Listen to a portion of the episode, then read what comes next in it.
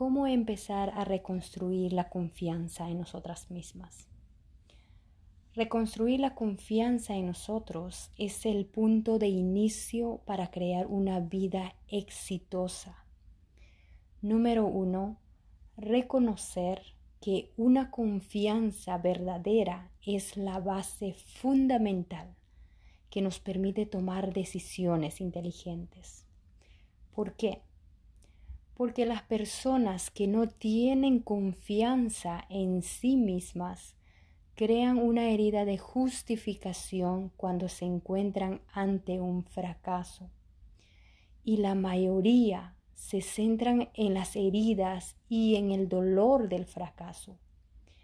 Básicamente una persona que tiene muy poca confianza en sí misma se centra en ser víctima víctima, de las circunstancias, víctima enfrentando cualquier tipo de fracasos.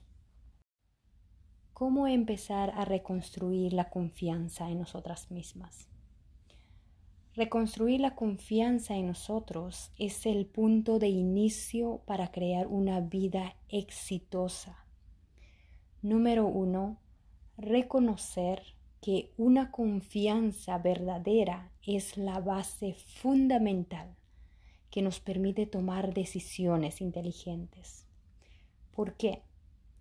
Porque las personas que no tienen confianza en sí mismas crean una herida de justificación cuando se encuentran ante un fracaso.